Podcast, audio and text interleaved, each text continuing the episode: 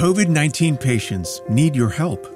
If you fully recovered from COVID nineteen or unknowingly been exposed to it, you may have the antibodies that could help COVID nineteen patients recover. Donate blood and receive testing for COVID nineteen antibodies. Visit Vitalant dot org today to schedule an appointment to donate blood. That's V I T A L A N T dot org. Help save lives and schedule your appointment at Vitalant dot org.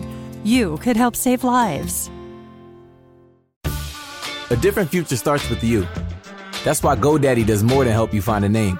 You can create, sell, and get found online, so any small business could be a driving force to create change or build an empire. We know old ideas aren't cutting it anymore, so we're calling for a new generation of thinking, your way of thinking. So whatever you have in mind that will help make a different future, find everything you need to get started at GoDaddy dot com, because the future isn't decided yet. It's up to us to make it happen. Start different at GoDaddy dot com. This is an ode to the glass noodle. You may be glass only in name, but our love for you is crystal clear in every Bibigo Korean dumpling. Your tantalizing texture tickles the taste buds, and while you are see-through, the world can't help but see you. The glass noodle, one of many obsessively crafted ingredients in every plump and juicy Korean dumpling from Bibigo. Go handcrafted. Go Bibigo. Authentic Korean dumplings now in the freezer aisle. This is Podco Media Networks. On episode eighty of Confessions of a Marketer, we're talking with a high-growth company C M O.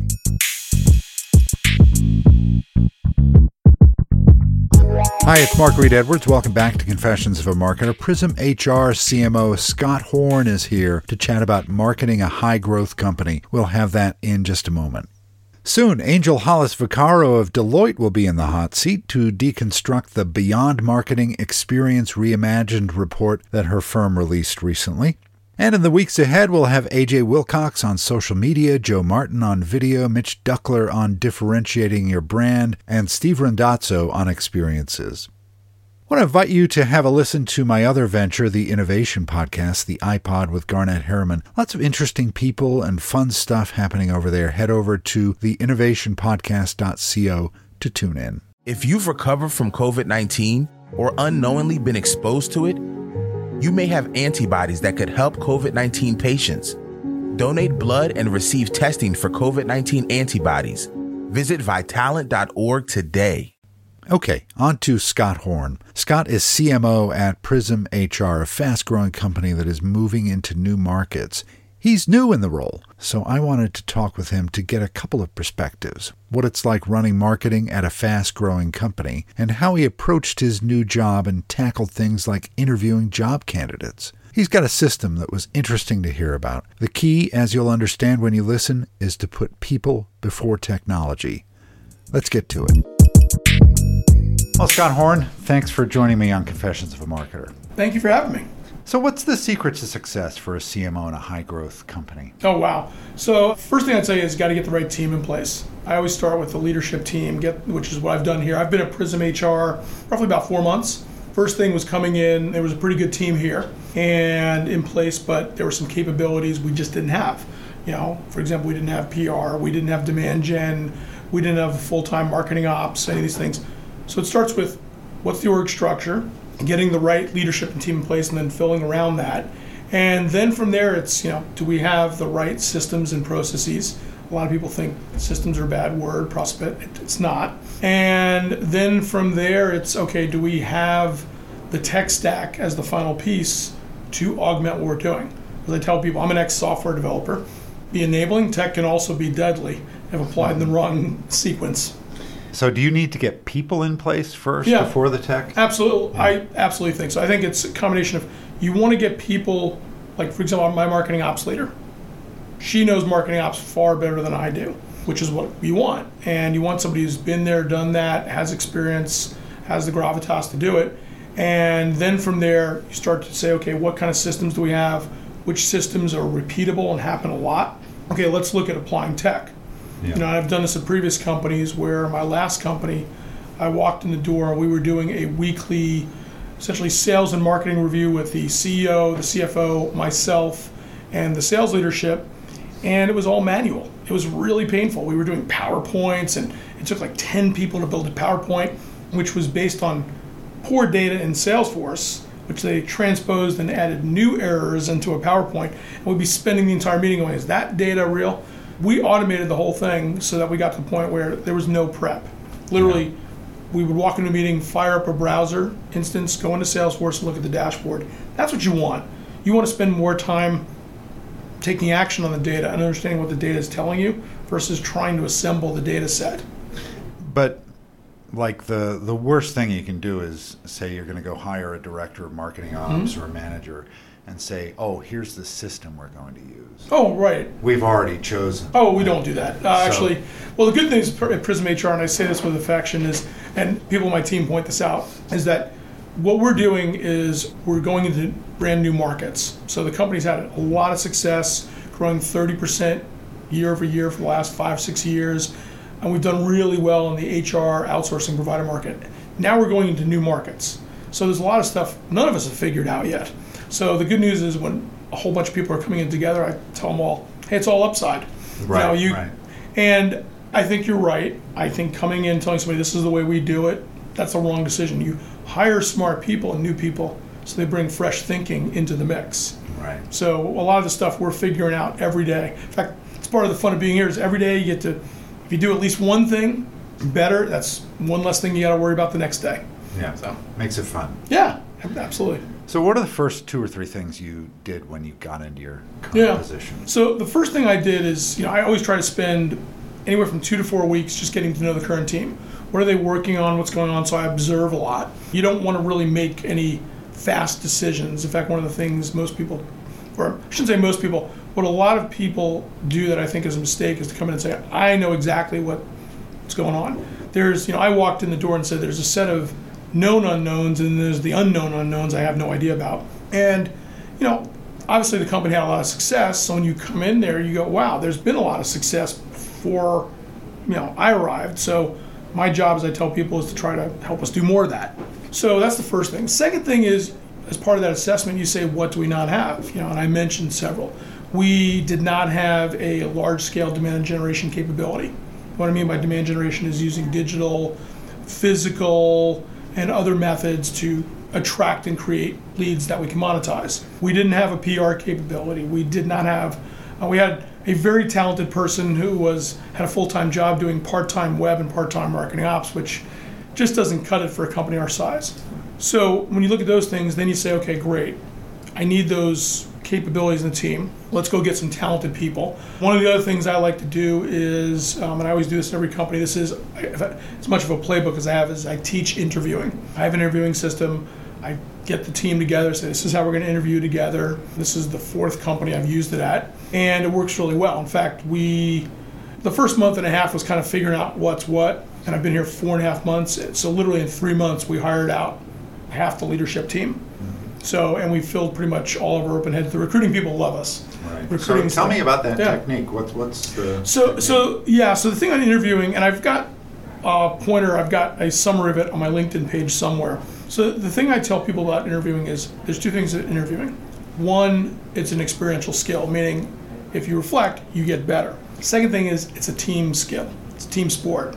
So by getting everybody on the same page and saying, okay, number one, here's what we're going to look for in candidates we want. So, for example, for me, I want high intelligence, and there's ways to gauge.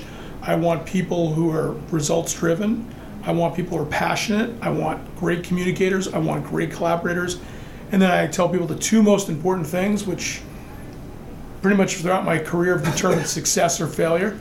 I look for candidates who have an ability slash desire to learn, which you can demonstrate in interviews, as well as self-awareness. As I tell my teams, candidates who lack one of those last two things, self-awareness or ability slash desire to learn, they scare the heck out of me. I can't fix them by the time, you know. And one of the benefits is by the time a twenty-something, thirty-something, forty-something shows up on our doorstep at Prism H R, their character is formed. They have a great work ethic or not. They're high integrity or not. We can't fix those things. I can't fix those things. So that's the first thing is what do we want to look at? What makes a good candidate? Second, what's the mechanics of interviewing? Like how do you, you know, how do you structure an interview? What are good types of questions versus poor types of questions? how do handoffs work. And the big thing I want... Do you do group interviews? We don't. And not, not say I have participated in them.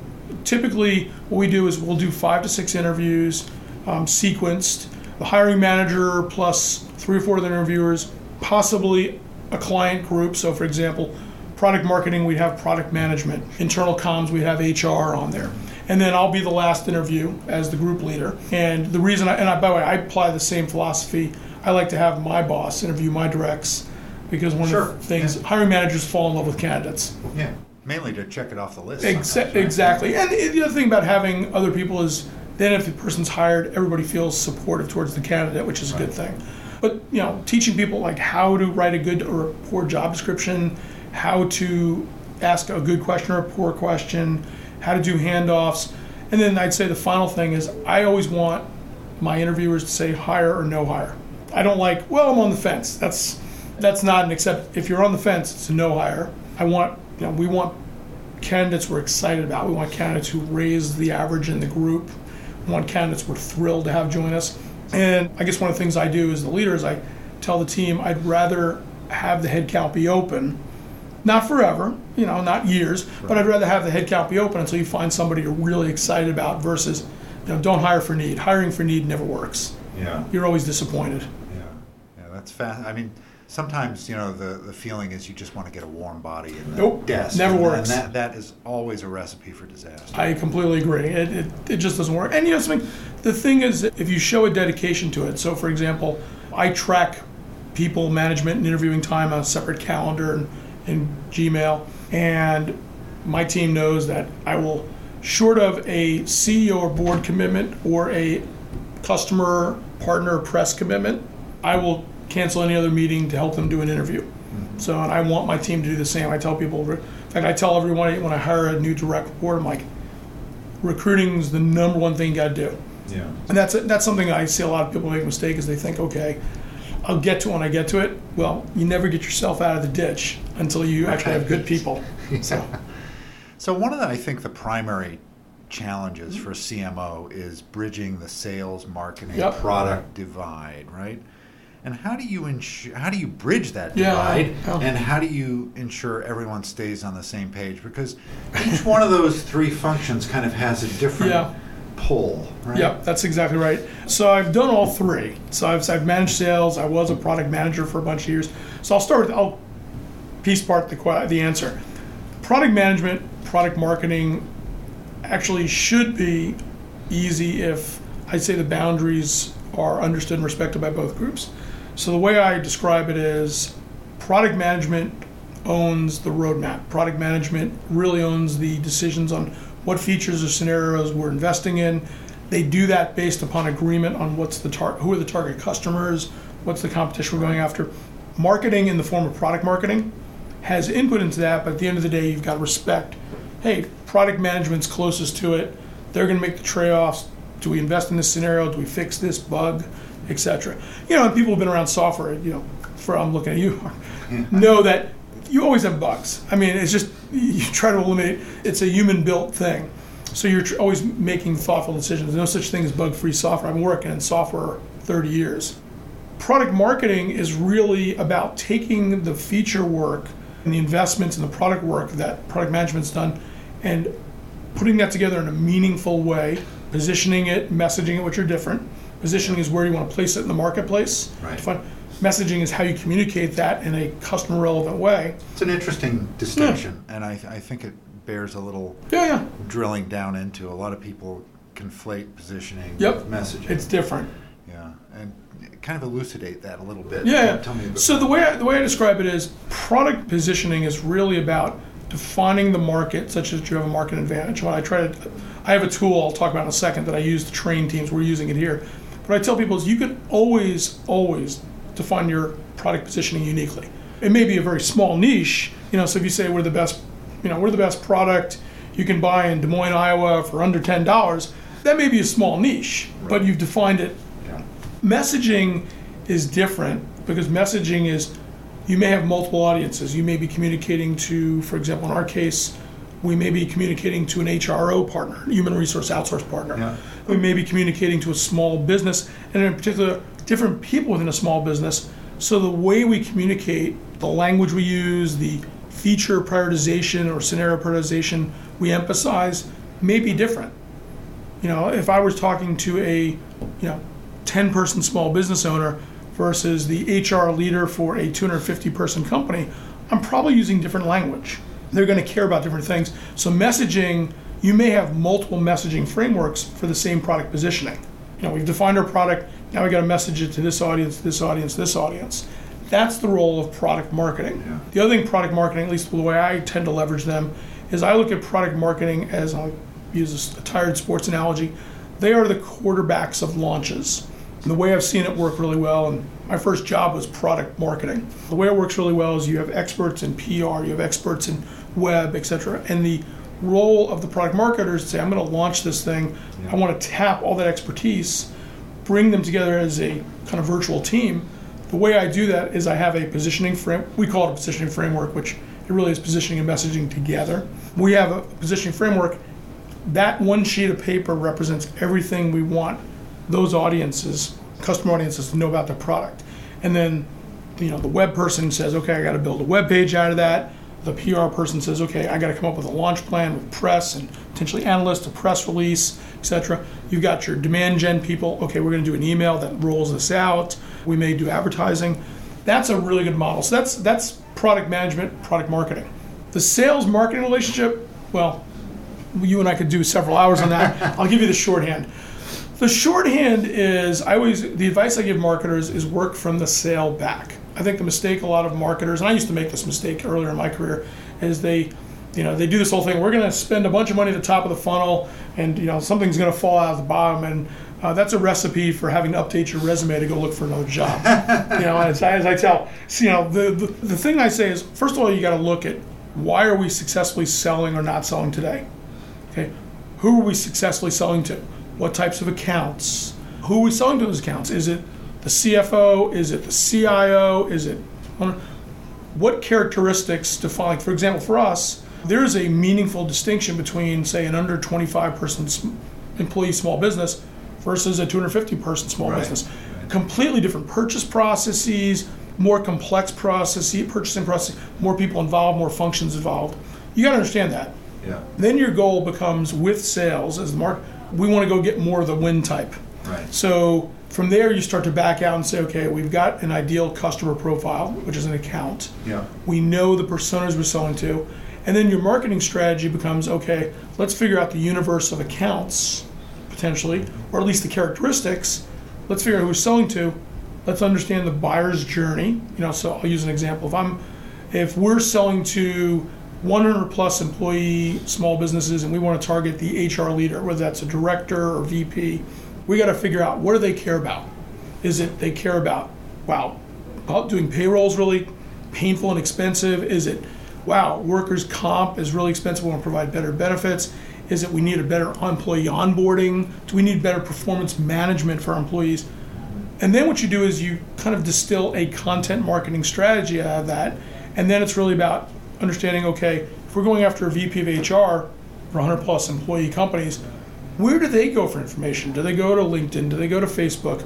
Do they go to websites? Do they go to G two Crowd? Do they go to TrustRadius? Do they read email? Do they potentially read physical mail? Because they get so much email, maybe we can track them. Can we do a webinar? Are there industry events where we should go get them? Are there partnerships? That's really, and then you back up from there, and that's what determines your marketing strategy.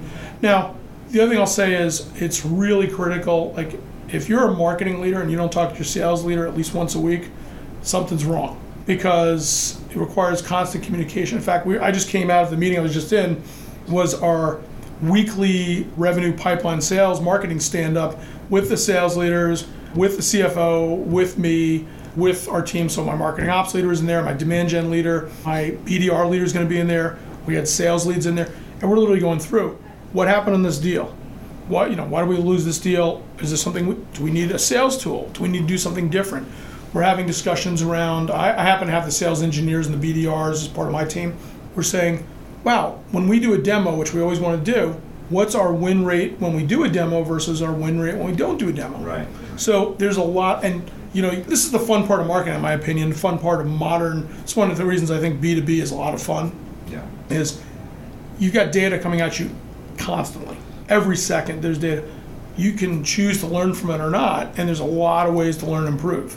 That's why, as I mentioned earlier, the automation is critical, because you're spending all the time trying to collect the data, validate the data is actually correct. You don't have any time left to do anything with it. Right. So, well, that meeting mm-hmm. that you just described yeah. is where the kind of rubber meets the road it on is. that data, right? Because that's right. That's, that's data in practice. Well, and we're looking at actual sales and how we do against bookings, because that meeting is prepped to go present to our board of directors. Yeah. So you're absolutely right. It's like, that's the meeting where we're on the bookings plan. Like, for example, this month, this quarter is going to be a great month, great quarter, where we're like, okay, what are we going to do for Q three? Which is, we're in our current Q two. Right. So we're already starting to look ahead. What's going on in Q three? What's the pipeline looking like? What do we got to do now to build pipe? I'll give you an example. Right now, I have one B D R, business development rep. Some people call them S D Rs, sales. Yeah, yeah. Right? We have one. When I walked in the company, my first thirty days, this was a goof. I wasn't as focused on that, but we don't have enough B D Rs. So sixty days in, I was like, okay, we're going to contract with an outsourcing agency. We're also, I just hired, he started yesterday, literally, a B D R leader. And we're going to start building our B D R team, because the B D Rs are what feed the salespeople. Sure. So that's one of those things where understanding your sales process, having defined sales stages, even one of the things I'm doing personally is spending a lot of time writing out, okay, here's what we think a marketing qualified lead is, what the criteria is, here's what we think the lead scoring model is. Let's get in a room with sales. Do you agree? And it's okay yeah. if they don't agree. But it's like, either disagree or we're going to agree and commit, you know, either way.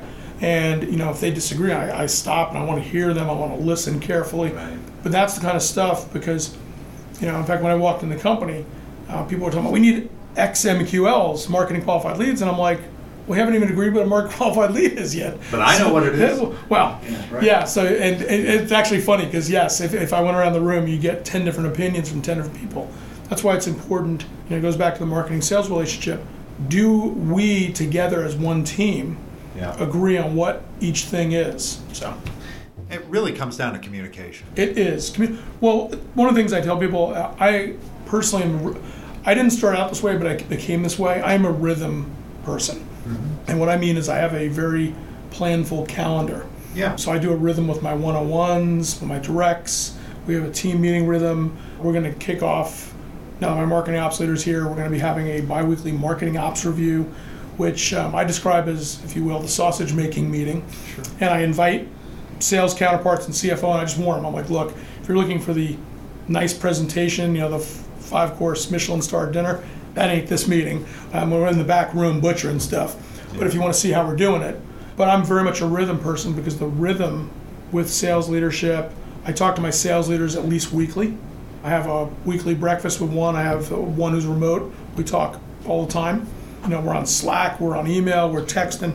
It, it really is communication and rhythm. It's critical. All right, next time Scott is back to continue our chat and get into the key ingredients in a smooth-running marketing machine, O K Rs, and lots more. So stay with us. This episode of Confessions of a Marketer was written, produced, and edited by yours truly. T. Jordan of A-Class Productions wrote the theme music. Confessions of a Marketer is a trademark of Podco Media Networks, and this episode is copyright twenty nineteen. I'm Mark Reed Edwards. See you next time.